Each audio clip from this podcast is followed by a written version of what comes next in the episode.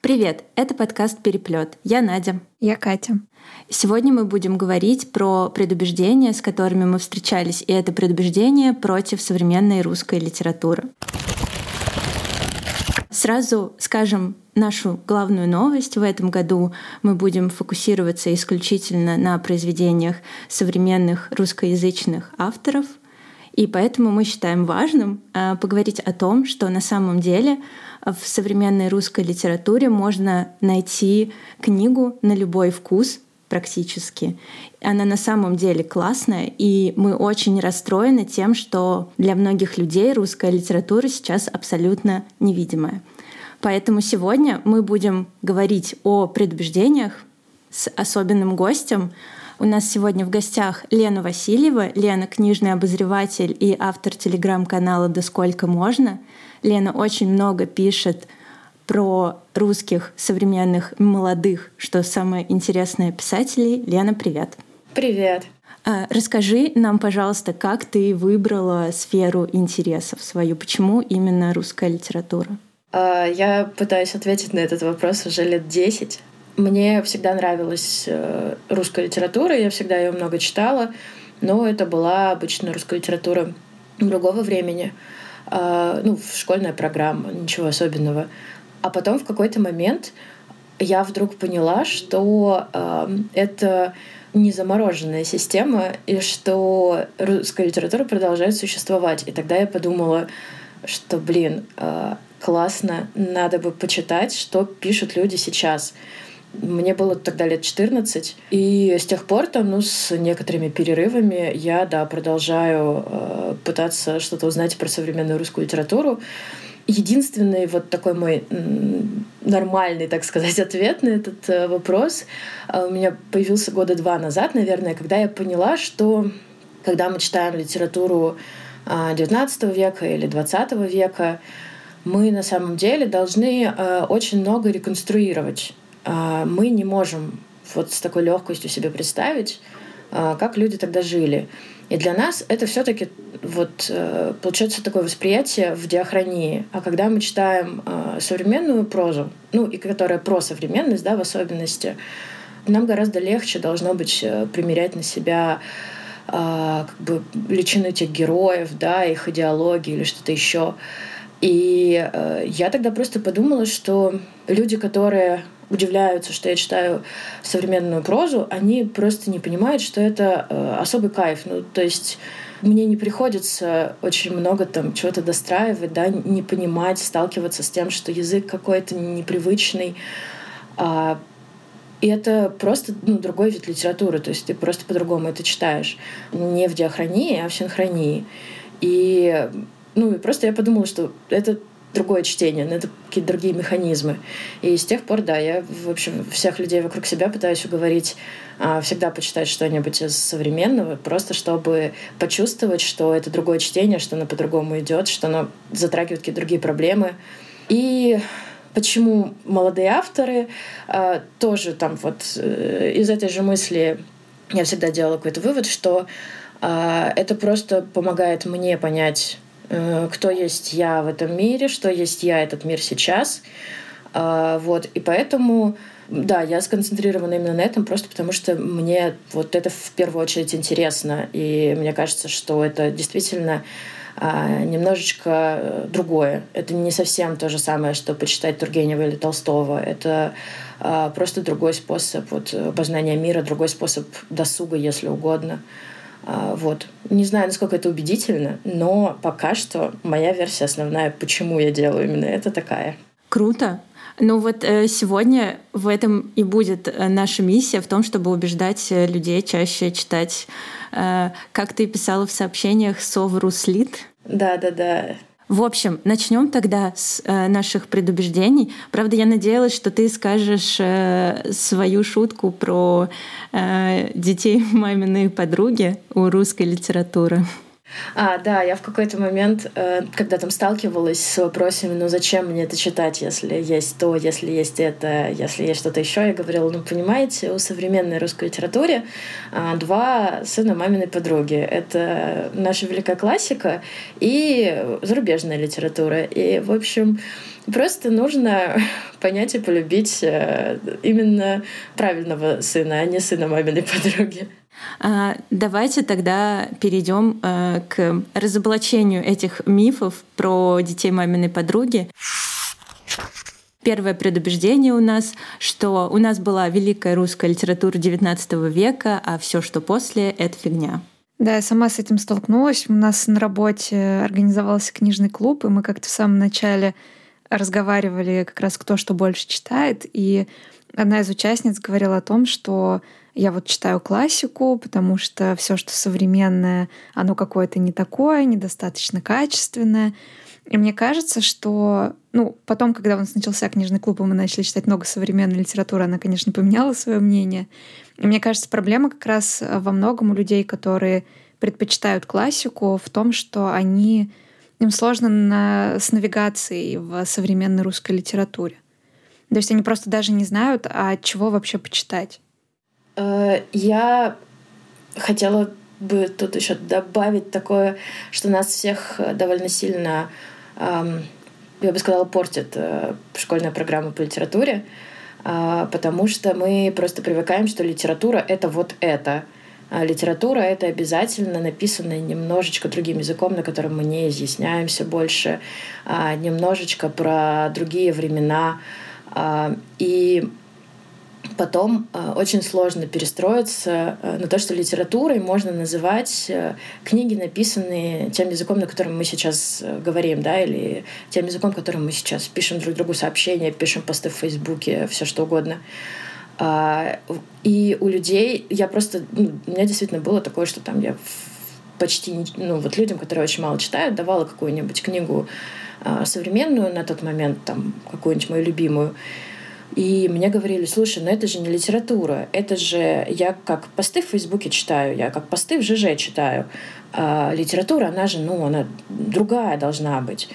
И дальше я просто понимала, да, что это все наследие, видимо, а, школьной программы. Плюс, э, опять же, наследие школьной программы и там у гуманитариев университетской программы, когда нам дают огромные списки этой литературы XIX а, века и XX века, и мы понимаем, что там а, много хороших произведений, и их э, читать не перечитать. И получается, вот это вот, э, что людям сначала хочется прочитать уже то, что было написано, а потом э, прийти в современную какую-то повестку, а это, мне кажется, ну, не очень правильно, потому что зачем себе отказывать? Можно же читать э, и то, и другое, и третье, и что-нибудь еще. Вот, то есть мне кажется, что это еще такое наследие именно образовательное. А, и плюс, да, нам же всегда э, говорят в школе, что, значит, чему нас учит эта книга, а, для чего автор это вообще написал. То есть э, возникает такое четкое деление на литературу, литературу, Э, которая именно про, про великие высокие проблемы. Я обычно говорю об этом словами, что мы ее ставим на какой-нибудь пьедестал, да, и смахиваем с нее пылинки.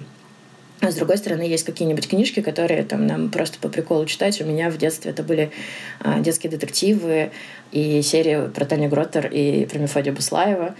Вот, в общем, а, у меня, да, было тогда тоже ощущение, что ну, это как бы, ну, ну не, не литература. Ну вот если мне это вот в кайф читать прям в захлеб, а, то это все-таки вот что-то другое.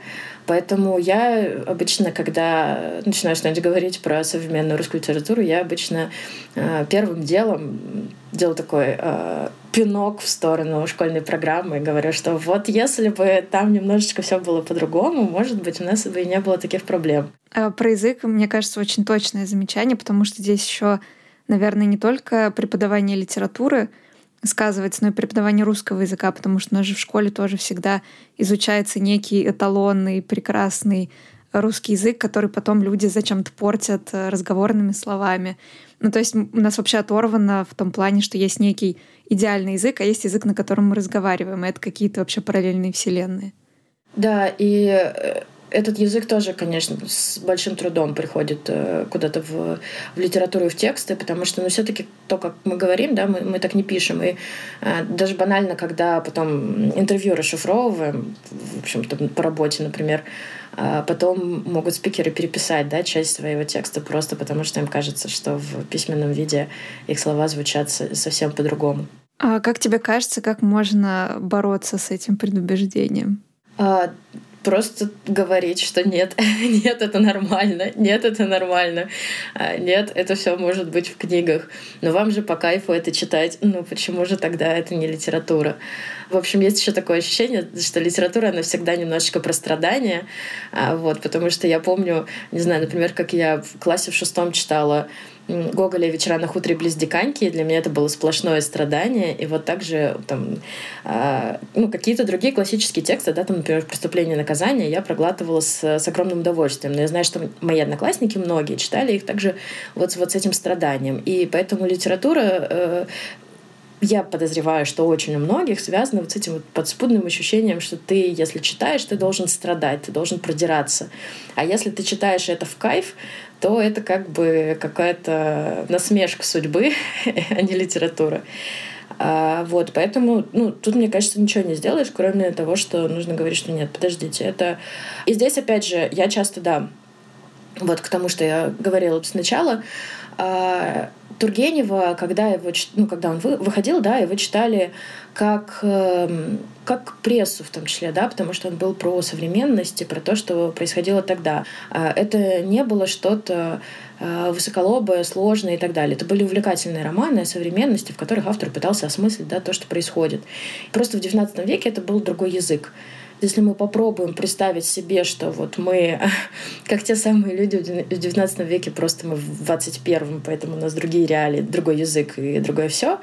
А, но если мы поймем, что, в общем, литература, да, там не всегда была сопряжена со страданием и с э, обязательным изучением чего-то в э, школе в принудительном порядке, то вполне себе, ну вот просто в XIX веке было одним образом, а в 21 по-другому. И это нормально.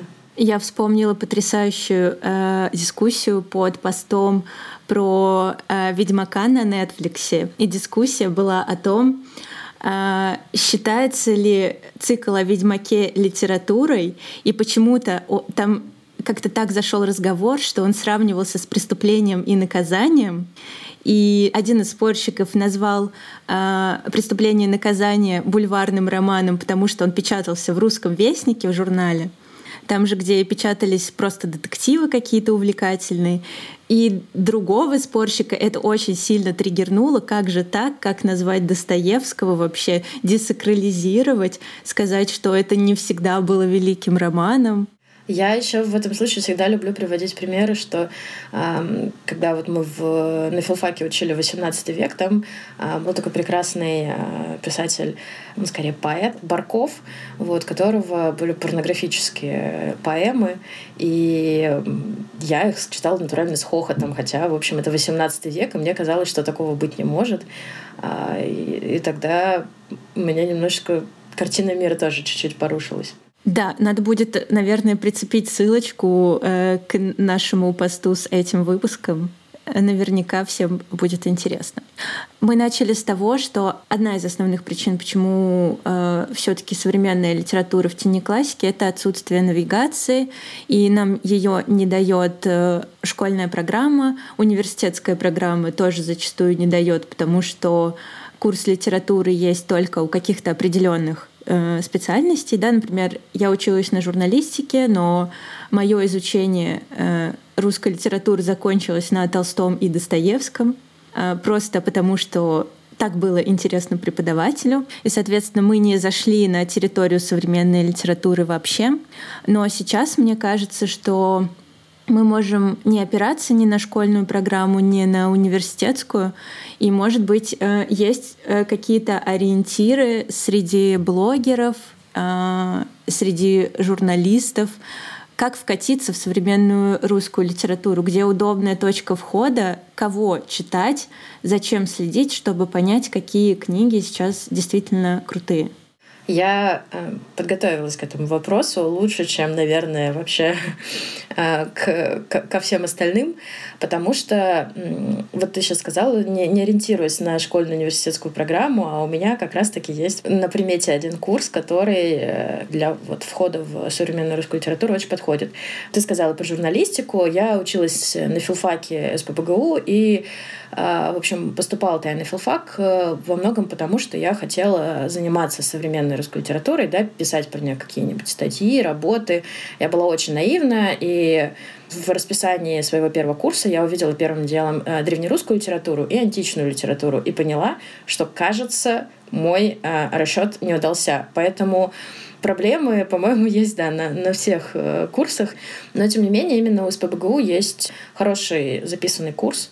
Э, его читает э, Андрей Дмитриевич Степанов. Он очень такой вот прям э, лектор-лектор и по-хорошему консервативный. То есть у него вот прям очень, очень системный. Возможно, сейчас там мы в чем-то можем придраться. Я, помню, его в прошлом году этот курс слушала, и там было прям очень много про женскую прозу, женскую прозу, женскую прозу, женскую прозу. Я в какой-то момент думала, что я не дослушаю эту лекцию, потому что мне кажется, что сейчас мы уже так э, однозначно под женскую прозу не подгребаем совсем разных авторов.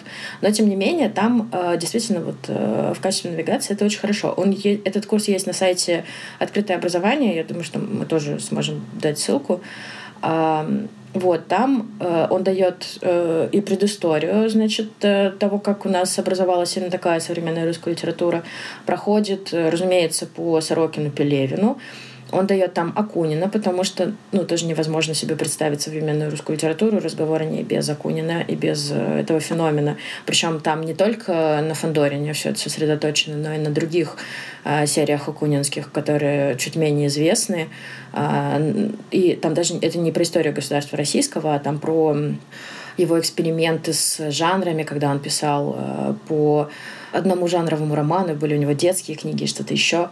А также там он рассказывает про Толстую, про Шишкина, про Алексея Иванова, про Быкова, про Прилепина. В общем, э, если там говорить о самых заметных фигурах э, русской литературы там, последних 20-30 лет, то этот курс вот это все покрывает. И я прям, да, я прям очень советую. Я слушала на карантине в прошлом году и была в полном восторге. И еще э, из такого прям основательного я вспомнила, что у полки, э, у проекта Полка есть списки, есть, э, в общем, на, на сайте вкладка списки, и там все, по-моему, тоже хронологической последовательности, и ближе к концу там, в общем, появляются блоки, посвященные уже именно современной русской литературе. Э, там, начиная с блока «Русская тюрьма», там про Довлатова и Лимонова, а потом там «Возвращение к травмам», причем с очень широким диапазоном от Алексеевича до Юзефовича.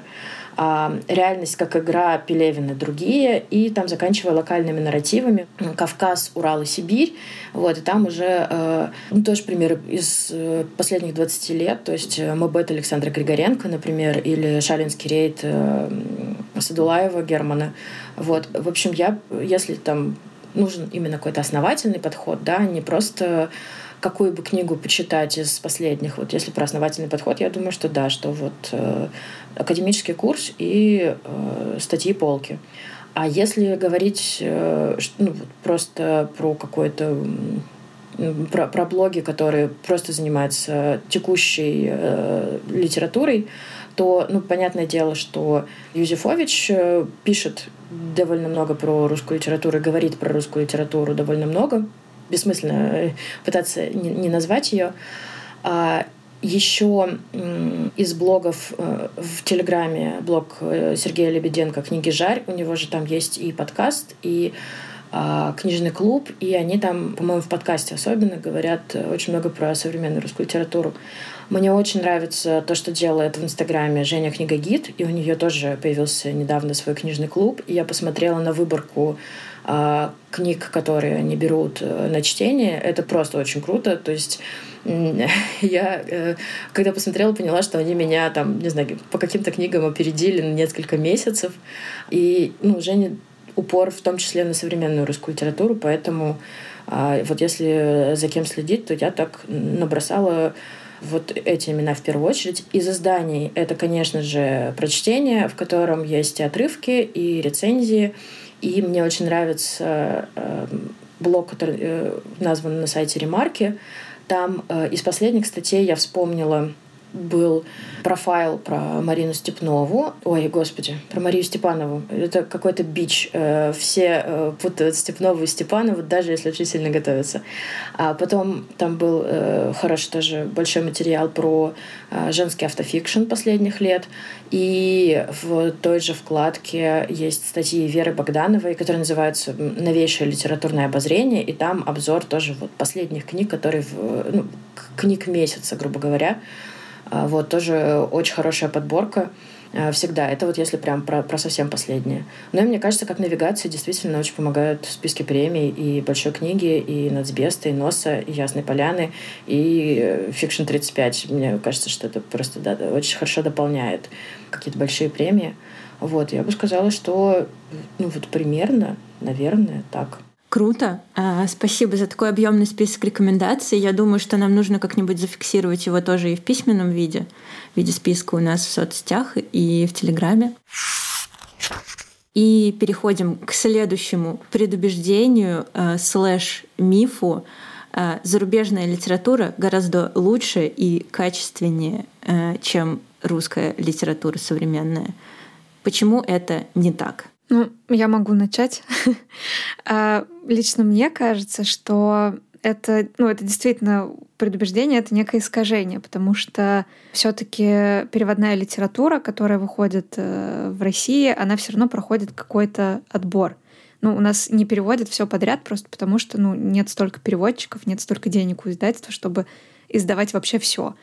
Поэтому какой-то фильтр есть, и э, та литература, которая попадает, да, она, скорее всего, ну, довольно интересна и хороша.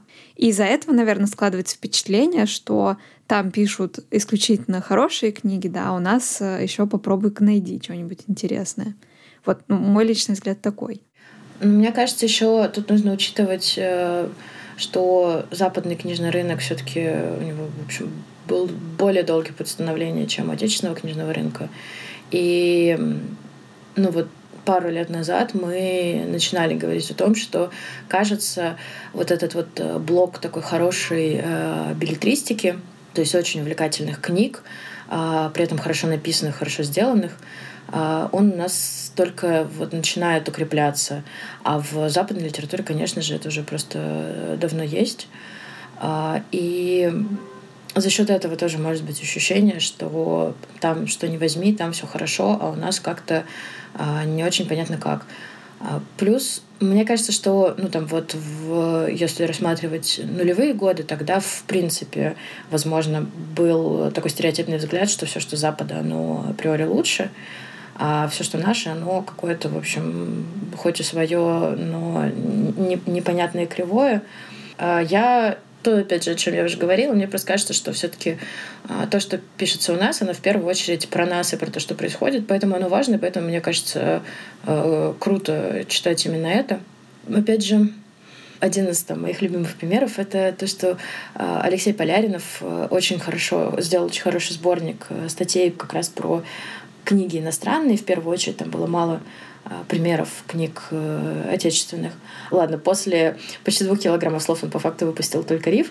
Вот, ну, в общем, а, вот эта преемственность, что человек э, может и читать многое, рассказывать об этом увлекательно, и при этом делать э, хороший роман на русском языке, ну, вот мне кажется, что это хороший такой пример убедить э, тех, кто говорит, что читает только что-нибудь э, зарубежное и переводное, что вот есть вообще на самом деле э, авторы, которые умело совмещают эти эти традиции. Опять же, Вера Богданова, она изучает очень внимательно Э, западный книжный рынок, и она очень хорошо в нем разбирается, и при этом пишет свои очень хорошие книги. То есть мне кажется, что это такая... В последние годы это стало больше синергии. То есть если раньше это действительно было, наверное, что-то вот больше, не знаю, про, про Афган, про чернуху, про жизнь в русской провинции, что-то плохое. Э, ну, как что-то плохое, я имею в виду. И действительно были большие отличия да, между там какой-нибудь э, хорошей билетристикой, с, с интересным сюжетом, которую нам предлагали переводную, а, то сейчас эта граница все больше и больше стирается, поэтому, да, она, мне кажется, все, все больше и больше бессмысленной. И есть, да, есть как бы кого предложить. Опять же, а, Мария Степанова, вот теперь я точно не перепутала с Мариной Степновой, а, вот Мария Степанова, которая, по сути, написала просто такой очень большой роман в западных традициях, и его тоже всем скептикам, мне кажется, нужно читать. Вот поэтому вообще сам довод про то, что есть какое-то ощущение, что зарубежная литература лучше, он у меня растет только потому, что там, не знаю, я вижу какие-нибудь списки продаж и понимаю, что там все-таки переводной прозы больше, чем э, русской прозы. Вот. Но, кажется, все-таки год за годом это, к счастью, становится все менее-менее актуально. Так, значит, в этом блоке мы э, рекомендуем Алексея Поляринова «Риф». И у нас, кстати, даже есть отдельный выпуск подкаста про «Риф». Веру Богданову — это Павел Джан и прочие ресные, ресные, речные твари. Да, я не перепутал название? Да, да. И э, так, сейчас очень важно. Соберись. Мария Степанова. Памяти памяти?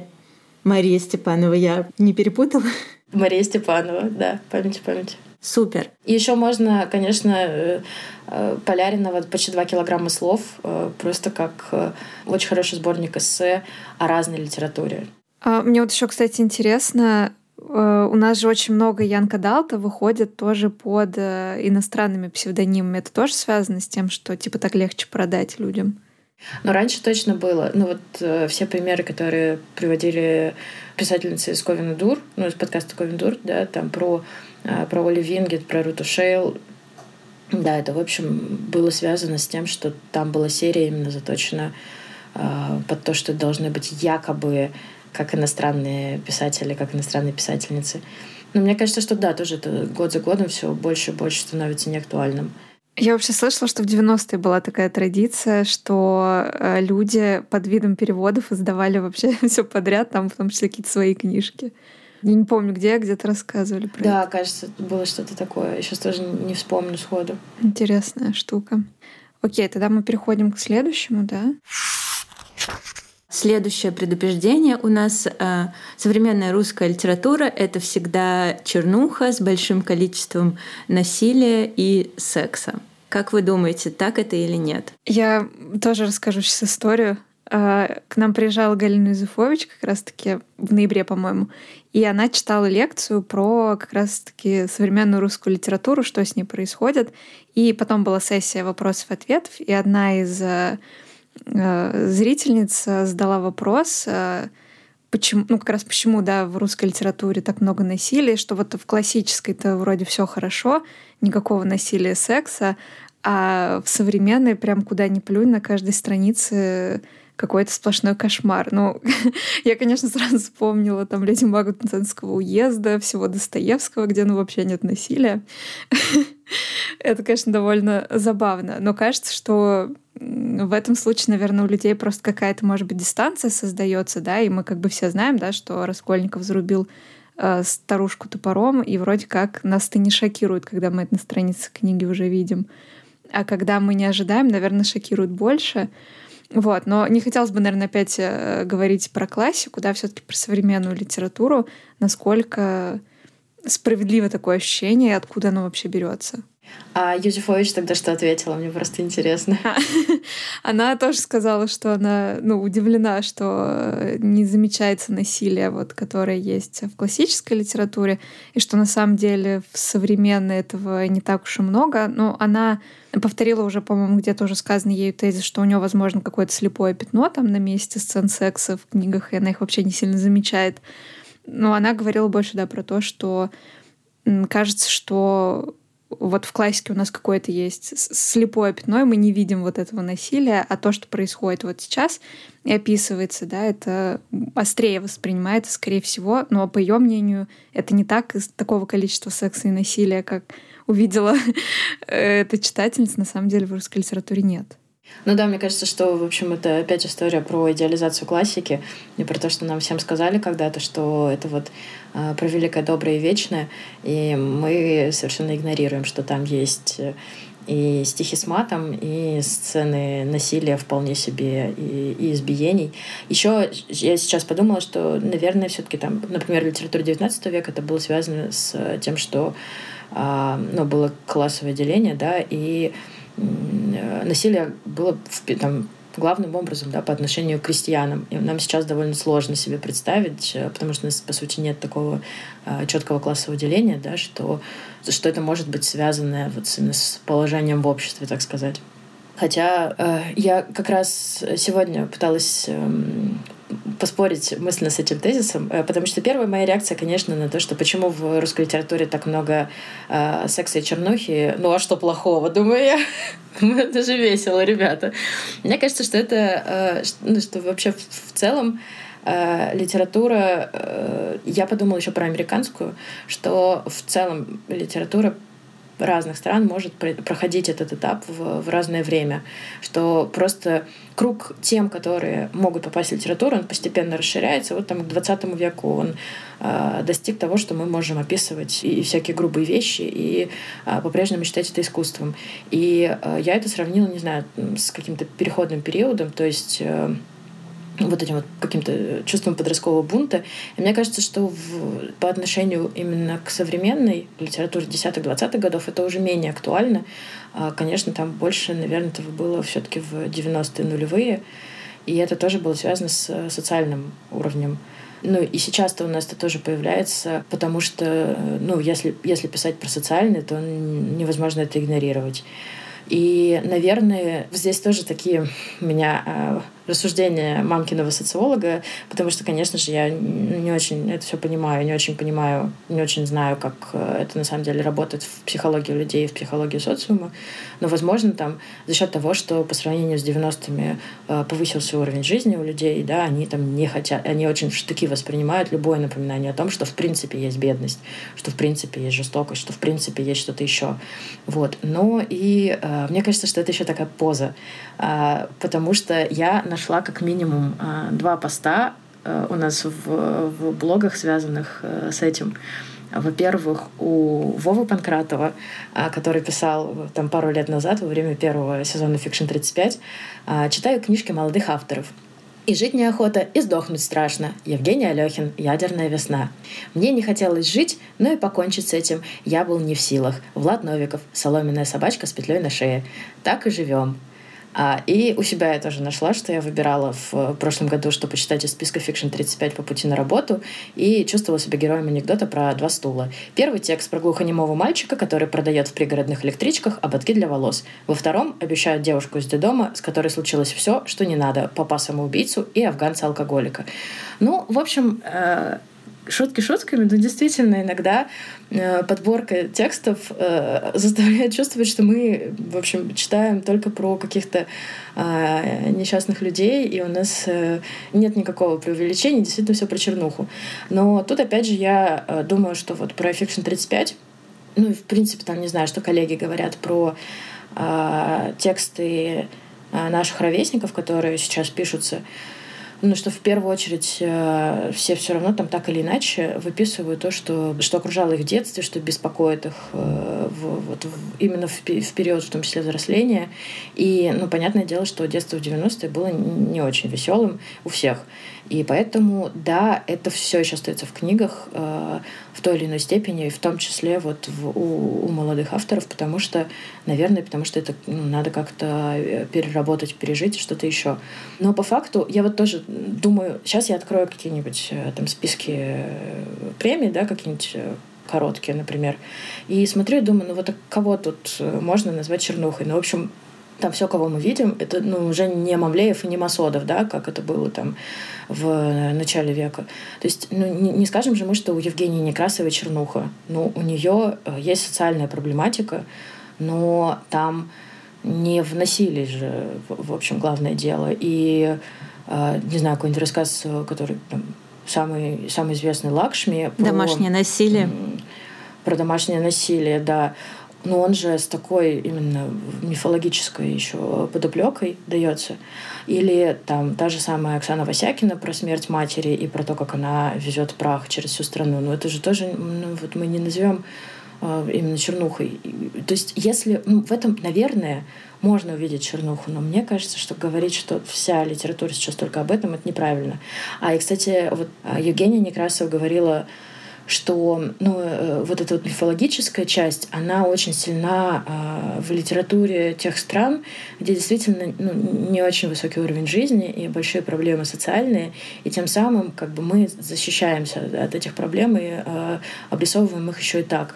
То есть мне просто кажется, что это опять же вот мой тезис про то, что это все-таки про то, что здесь и сейчас, и мы не можем отрицать, что у нас там, не знаю, довольно высокий уровень бедности, в общем, что у людей продолжаются сейчас проблемы а, с э, уровнем благосостояния.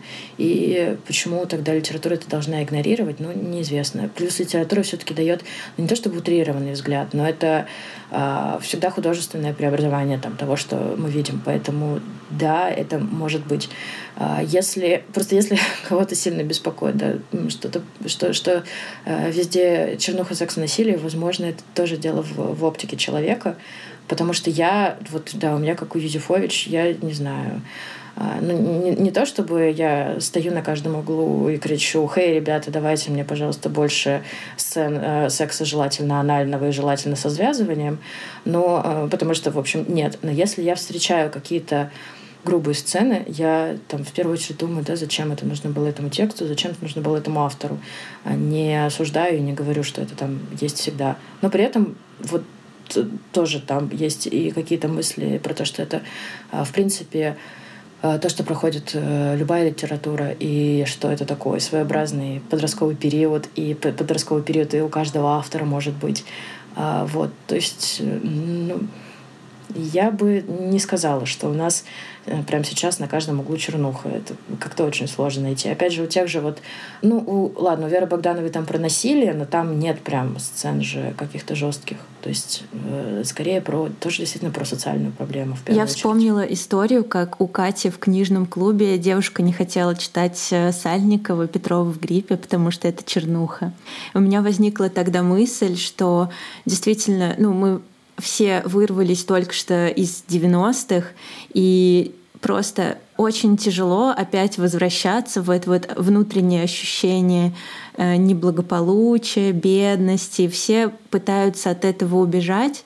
И книги — это же часто какой-то эскапизм, и хочется в какое-то уютное пространство попасть, а тебя опять возвращают в этот темный мир там 90-х, прошлого, бедности, и так далее. Хотя Сальников вообще-то про любовь, он вообще-то очень милый, веселый и классный. Я бы не назвала его чернухой. Да, я тоже Сальникова сегодня вспоминала. Ага, Сальников как раз пример того, как э, с этой темой можно классно поработать, превратить ее в интересную историю, а не просто как ну, вот самоцель какая-то, да, когда нам описываются какие-то ужасы ужасные бытия. Еще один мой любимый пример это, ну вот, вот про Сальникова я тоже вспоминала, и э, Кирилл Рябов, э, петербургский писатель, про которого тоже там, э, даже когда ему, по-моему, аннотацию Александр Снегирев писал, он там тоже такой, ну вот если вы возьмете книгу Рябова, вы сразу же подумаете, что это чернуха.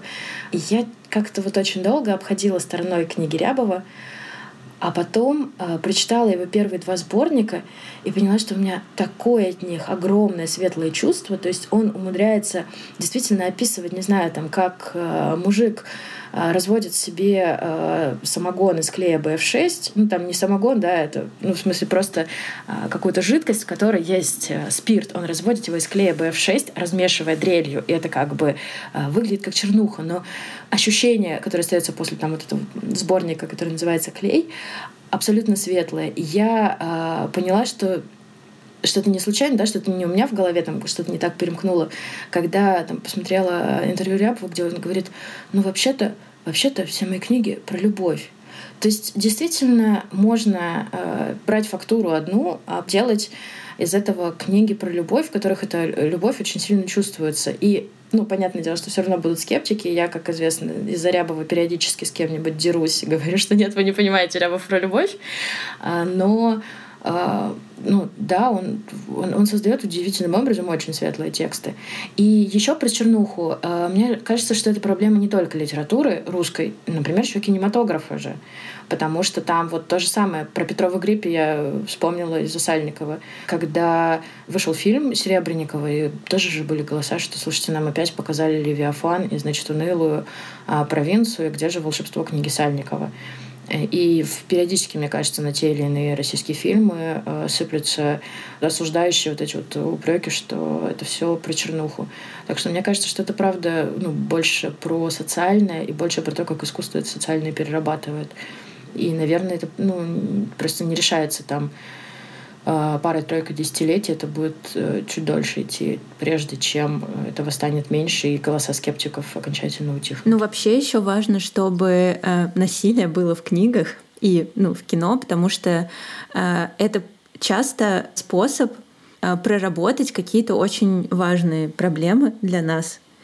И вот в этом блоке мы с Катей до этого обсуждали, хотели бы порекомендовать «Город вторых душ» Саши Степановой.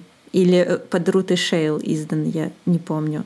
По-моему, он под Рут Шейл издан, да. Ага. Ну, в любом случае, э, текст называется «Город вторых душ». Это суперский э, роман про пропавших детей. Он довольно страшный и мрачноватый, но сто процентов э, стоит того, чтобы прочитать. В общем, без каких-то сложных приемов, э, включая сцены насилия, мы не можем осмыслять серьезные темы все-таки это важно тоже. Ну да, тут, конечно, еще важно, чтобы все-таки была, э, чтобы было не наслаждение насилием, да, а какая-то оценка над. Ну да, и вот недавняя тоже книга с ключом на шее Карины Шиинян. Угу. Я, возможно, сейчас перепутала фамилию. Шиинян. Да. А, там же тоже вроде как ну, фактура такая достаточно чернушная, да, как мы бы сказали. Но при этом это же действительно ужасно увлекательная история. И это тоже важная тема этого романа, но мне кажется, она не мешает погрузиться в саму вот эту немного мистическую такую историю которая там рассказана. А, да, а, и у нас э, выйдет отдельный выпуск э, подкаста про «С ключом на шее» и про Евгению Некрасову, а, которую мы тоже упоминали в этом блоке.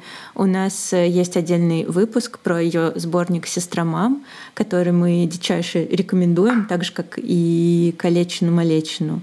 В общем, просто мы решили записать этот выпуск, э, чтобы напомнить про все, которые у нас были до этого, про все книги, которые мы любим и читаем. Еще у Некрасова недавно вышел э, сборник «Домовая любовь», и он э, тоже не уступает двум предыдущим. Я просто слышала, как она шутит про то, что слушайте, а что через 40 э, лет мне все, ну там через 40, через 10, через 20 лет мне все равно будут все припоминать только Калечину Малечину. Вот нет, еще вышла «Домовая любовь», и ее вместе с «Сестра мам» надо, конечно, прям двумя томиками читать.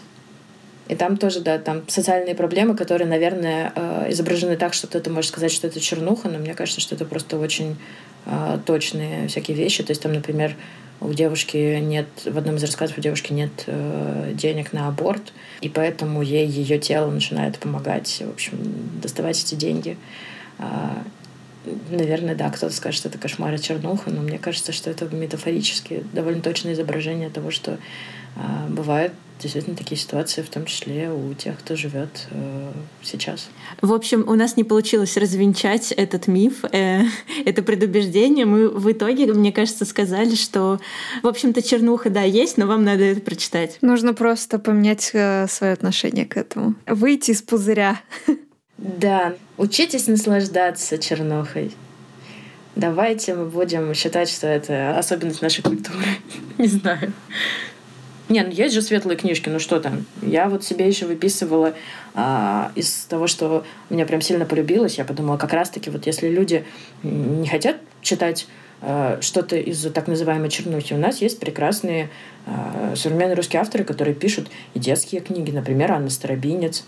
У нее там барсуки расследуют, э, барсук и барсукот расследуют всякие преступления в дальнем лесу. И это очень увлекательно. И, между прочим, там тоже есть много отсылок к современности. И тоже э, много можно извлечь уроков, если уж мы говорим языком э, нашей школьной программы.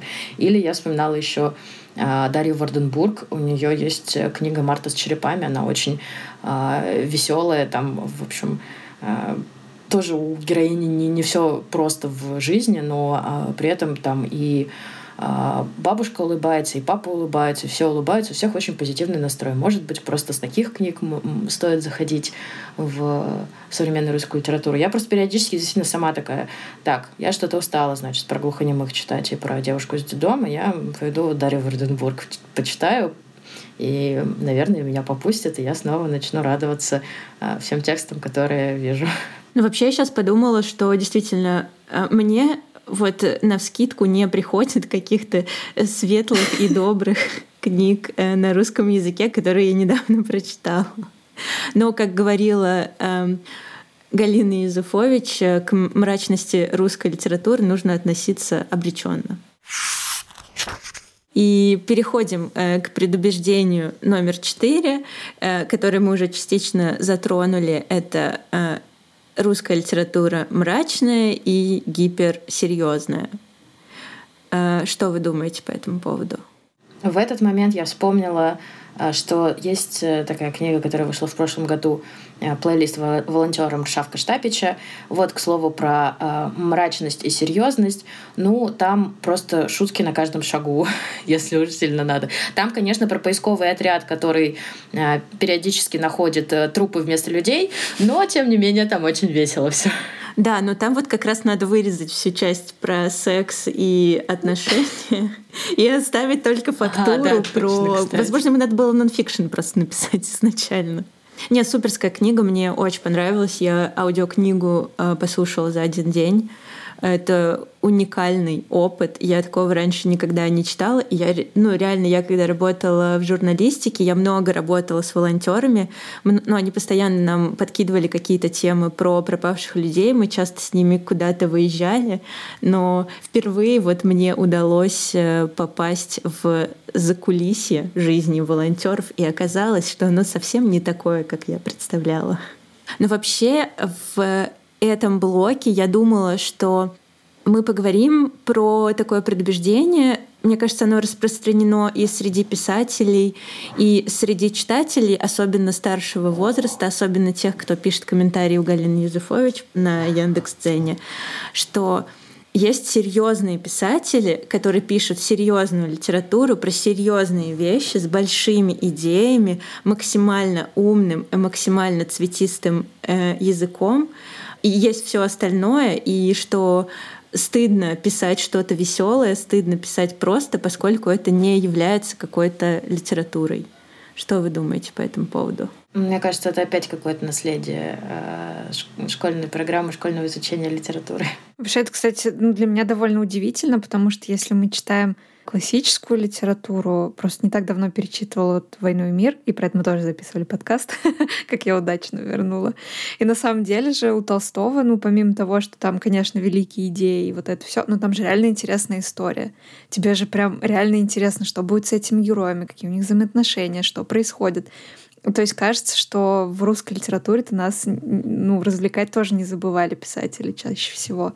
Почему сейчас какое-то есть презрение к сюжетной литературе. Мне кажется, Толстой, кстати, не очень много шутит. Ну, про шутки, да, маловато. Он не тот дядька, который будет, значит, рассказывать какие-нибудь байки. Он просто булки не ел. Да, я скорее про то, что это, в принципе, интересная история, и что есть сейчас какое-то такое противопоставление. Ну, не то, что даже противопоставление, а часто кажется, что какой-то длинный бессюжетный текст, он как будто бы лучше, чем текст, рассказывающий какую-то конкретную историю и, может быть, да, с какими-то тоже там важными идеями. Ну, тут мы можем вспомнить просто недавний спор про школы креативного письма, которые, ну, в том числе учат сторителлингу, учат интересно рассказывать истории. Что порой кажется, что за интересно рассказанные истории, по сути, как бы какой-то великой идеи-то и нет. Но мне кажется, там, опять же, да, те примеры, которые я уже приводила, то есть Поляринов и Богданова, они довольно хорошо опровергают эту это предубеждение. И я еще вспомнила, что есть же Александр Пелевин, тоже очень увлекательный. И он, кстати, еще и шутит э, довольно много. Я просто помню, Покров 17 у него выстрелил сильнее ну, за счет, э, и за счет Нацбеста, и за счет того, что все э, про него написали, но на меня намного больше впечатление оказала его предыдущая книга «Четверо», и я прям, я сидела, я натурально очень сильно боялась э, того, что там происходит, и вот э, если что-то увлекательное, то да, безусловно, это Александр Пелевин, который еще и шутечки там вставляет, и какие-то э, отсылочки э, для понимающих и что-то там еще, он вот абсолютно в этом, конечно, мне кажется, один из главных мастеров, которых можно сейчас привести в пример. Кать, ты скажешь это или я скажу? Что именно? Что у нас есть выпуск с Александром Пелевиным? Да, вы тоже можете его послушать. Кстати, да, я тоже очень люблю четверо. И было интересно с ним обсудить э, как раз и финал романа, и вообще все сюжетные ходы, которые он там придумал. Мне кажется, что здесь еще можно было бы, наверное, порекомендовать Дарью Бабылеву, которая, кстати, тоже очень забавно пишет, и у нее очень увлекательные истории. Я хотела сказать, что я в предыдущий раз, ну вот в предыдущем нашем блоке еще ее вспоминала и думала, что, ну, по сути, Бабылева, она же как будто бы тоже про мрачняк, ну, вот про, про деревню, про то, что там какая-то нечисть лезет, но совершенно нет ощущения, что это какая-то чернуха. Или там про двор, в котором тоже всякая, всякая нечисть откуда-то из подвала ползет. А, вот, мне кажется, что Бабулева тоже совершенно прекрасно а, перерабатывает вот эти предубеждения, там что-то все мрачность, какое-то что-то веселое и э, жизнеутверждающее. Хотя, конечно, во вьюрках там не все выжили, надо сказать честно. Ну, книжка супер, конечно. Вьюрки вообще отлично скрасит э, вечерочек, а то и два. Я наш двор люблю еще тоже очень сильно. Мне кажется, они прям э, тоже так, таким двухтомником их можно э, считать. Еще к увлекательному, да, я вспоминала э, Ольгу Птицеву и про Ховдинскую больницу, край чудес. И, простите, я забыла название. Выйди из шкафа? Да, выйди из шкафа. У меня просто записано «Птица». Вот, я же не забуду, как называется книга «Птица». Ну, конечно. Вот. И вообще в связи с этим я хотела сказать, да, что как-то, мне кажется, по части увлекательного. У нас очень хорошо Popcorn Books делают книжки, они все довольно увлекательные, и, ну, и переводные, и русскоязычные тоже. А, вот. Еще, а, мне кажется, для тех, кто а, там тяготеет какой-нибудь эстетики XIX века, но при этом хочет почитать что-то современное и увлекательное, это, конечно же, Марина Степнова, в этот раз я не ошибусь, и сад, потому что там же тоже ты постоянно с замирающим сердцем думаешь, что же там будет дальше. И при этом это не одним сюжетом ограничивающаяся книга. Ой, про сад, кстати, я тоже вспомнила. У вас тоже есть выпуск? Про книжный клуб. Нет, у нас нет выпуска про сад, но э, я была не на своем книжном клубе, на другом книжном клубе в обсуждении сада, и многих как раз шокировало то, что там есть мат, хотя там-то он, кстати, вообще абсолютно оправдан сюжетный, это прям, ну, важная тема. Но вот э, кто-то говорил, что ну зачем же вы вот это добавили, не было было бы гораздо лучше, и можно было бы там и детям дать почитать, а вы вот взяли все испортили. Мне иногда кажется, что на самом деле у нас э, нас окружают какие-то святые люди. Мы просто этого не понимаем. То есть э, и мат нельзя, и секс нельзя, и бить никого тоже. В общем, никто же никого действительно в жизни это не бьет. Это же неправда. Криминальные сводки вообще просто придумывают менты с утра, потому что им, наверное, скучно. Ну да, живут в каком-то, видимо, классном мире эти люди. Но я реально, я каждый раз в этом случае пеняю, говорю, что, слушайте, у нас просто э, какая-то идеализация, которая идет со школы, и нам кажется, что в литературе вообще такого быть не может. В кино вот как-то почему-то еще можно, а в литературе нельзя. Это же про великое. Ну да. Мы еще вспоминали тоже в связи вот с темой увлекательности, что сейчас, кажется, стали очень популярные аудиосериалы которые выходят, да, и на Storytel есть э, свои, и на Bookmate есть свои тоже эксклюзивы. И мне кажется, это тоже хорошая тенденция, потому что в аудиосериале ты вынужден писать, э, сочинять увлекательную историю, да, потому что тебе нужно постоянно держать слушателя в напряжении, постоянно, чтобы ему хотелось слушать дальше.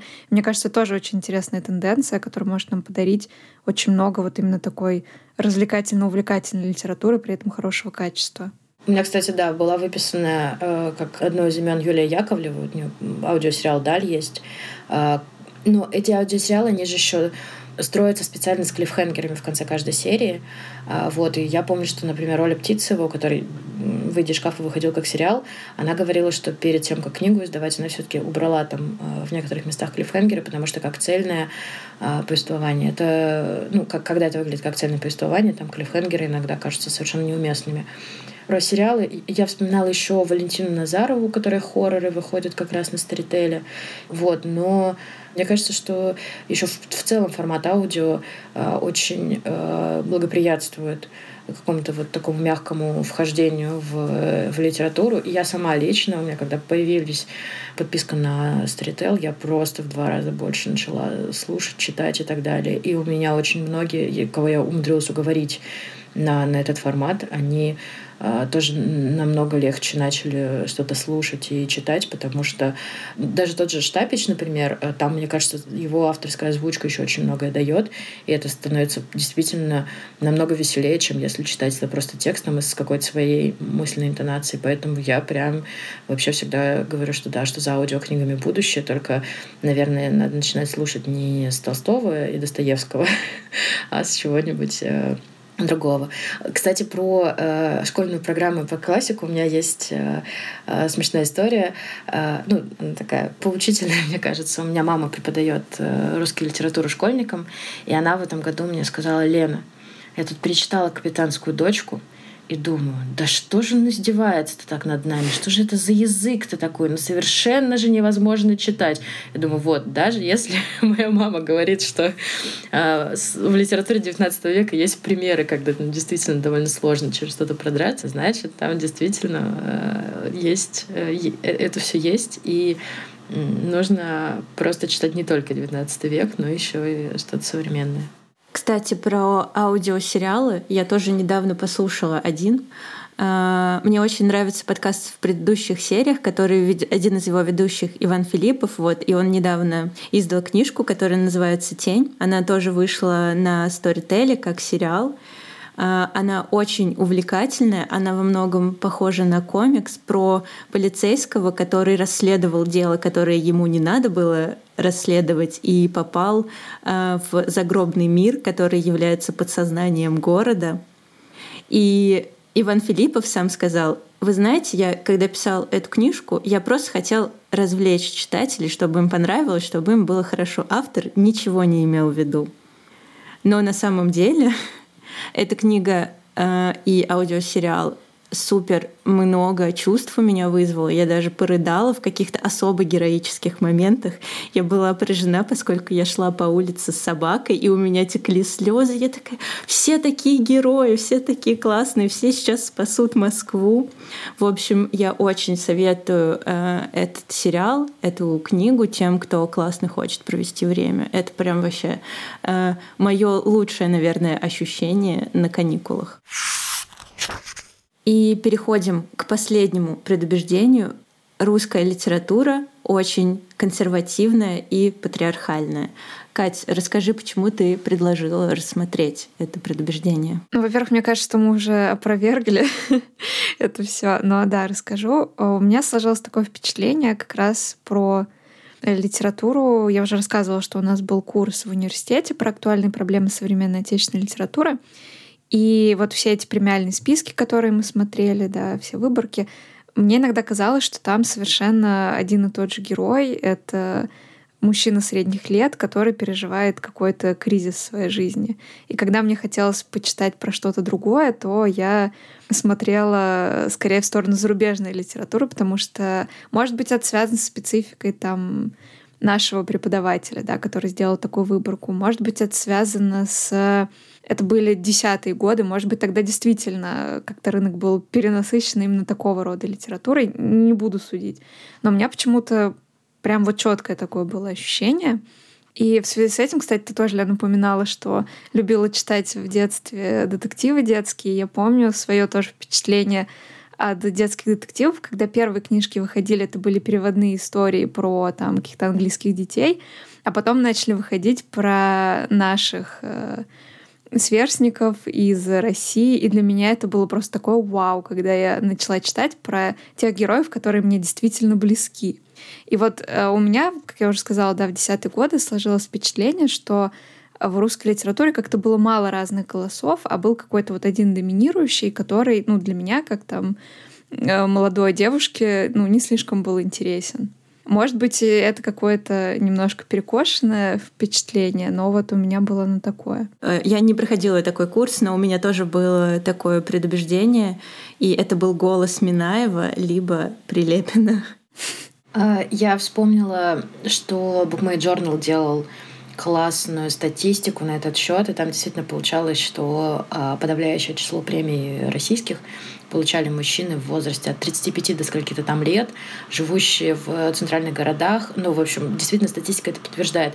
Я, когда увидела этот вопрос, подумала, ой, ну нет, нет, это все не так, а потом такая, подожди, Первая книга современной русской литературы, которую ты прочитала, была «Захар Прилепин. Грех».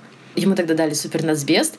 И я помню, что э, я беру эту книгу, которую там тоже, по-моему, мне из другого города привозили, а там такой брутальный мужик с сигаретой и пишет про Чечню.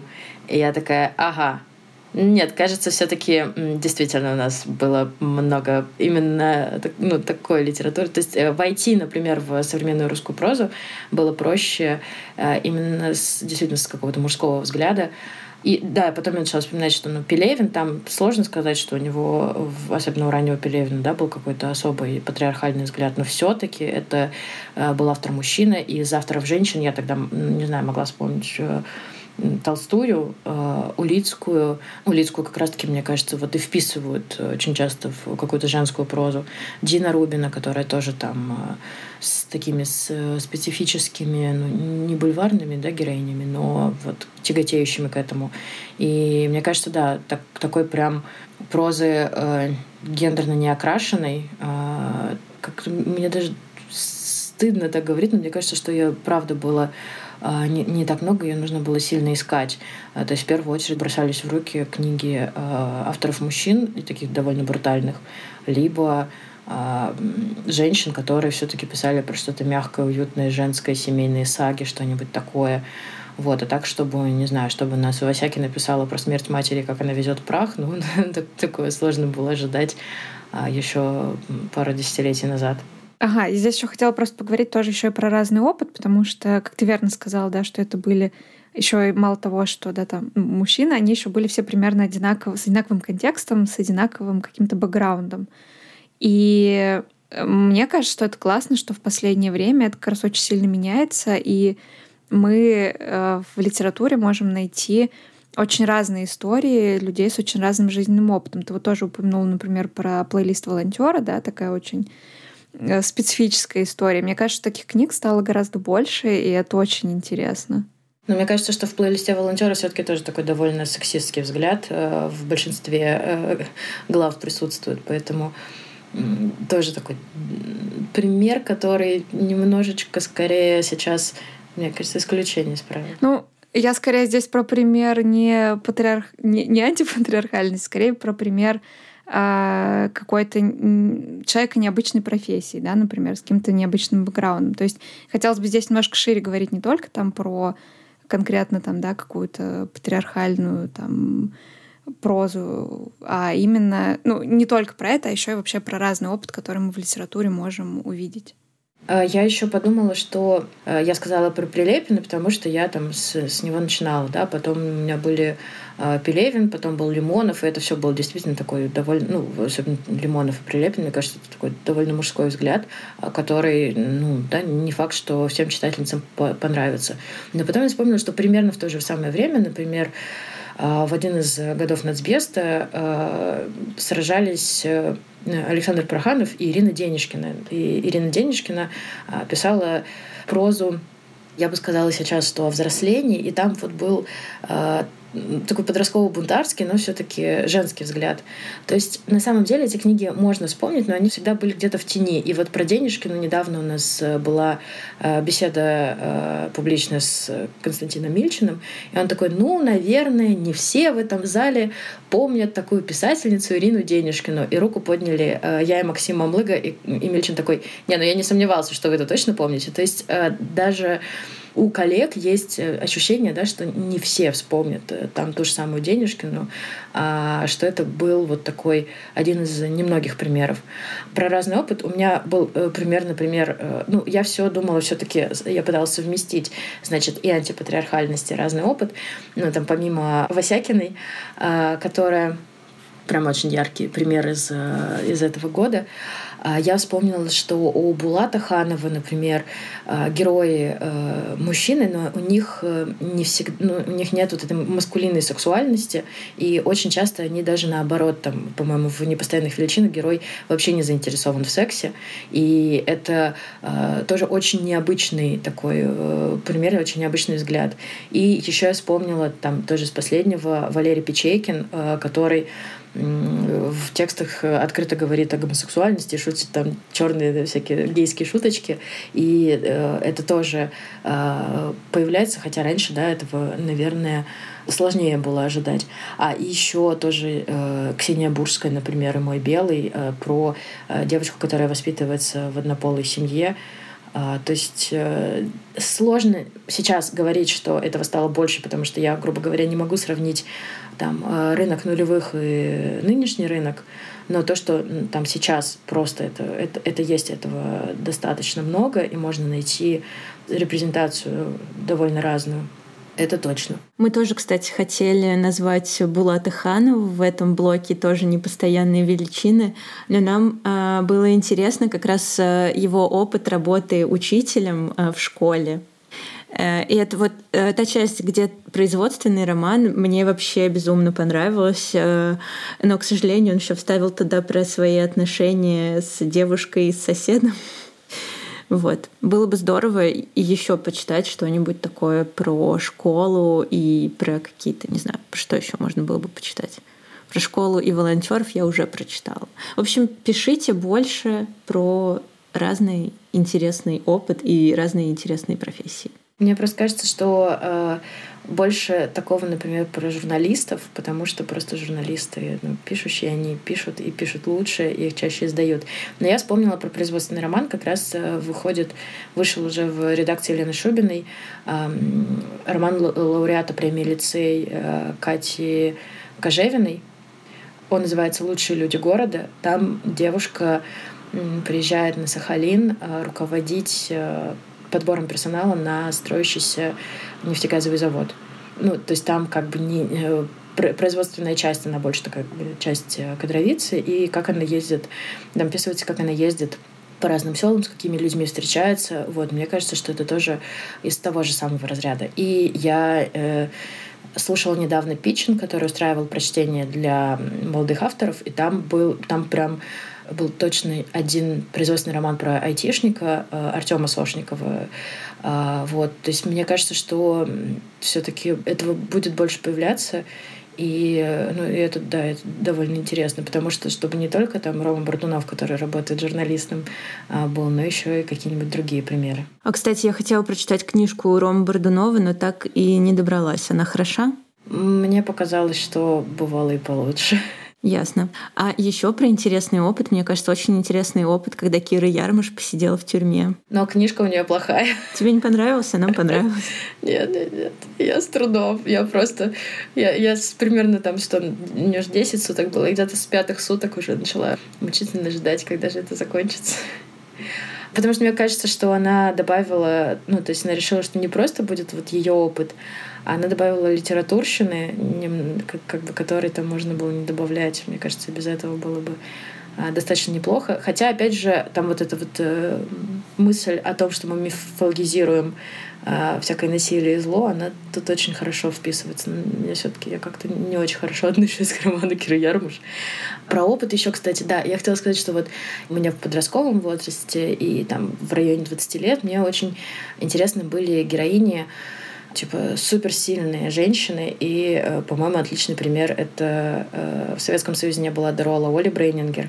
Там, потому что такая героиня, которая пытается как бы на маскулинных позициях да, сражаться с этим миром. И, э, в принципе, мне кажется, такая репрезентация тоже может быть кому-то интересна и важна. Кажется, мы наговорили уже очень много и насоветовали много книг, и пора закругляться. А, на самом деле, хотелось поблагодарить Лену. Было ужасно интересно. Спасибо тебе большое, что поговорила с нами. Спасибо вам, что позвали. Мы еще, я думаю, сделаем классный список из этого всего. Вот, и было действительно очень интересно разложить э, на составляющие, да, откуда вообще это все берется. А, потому что я видела там, не знаю, наверное, половину углов зрения на эту проблему, а вы добавили еще несколько, и мне это тоже было очень интересно.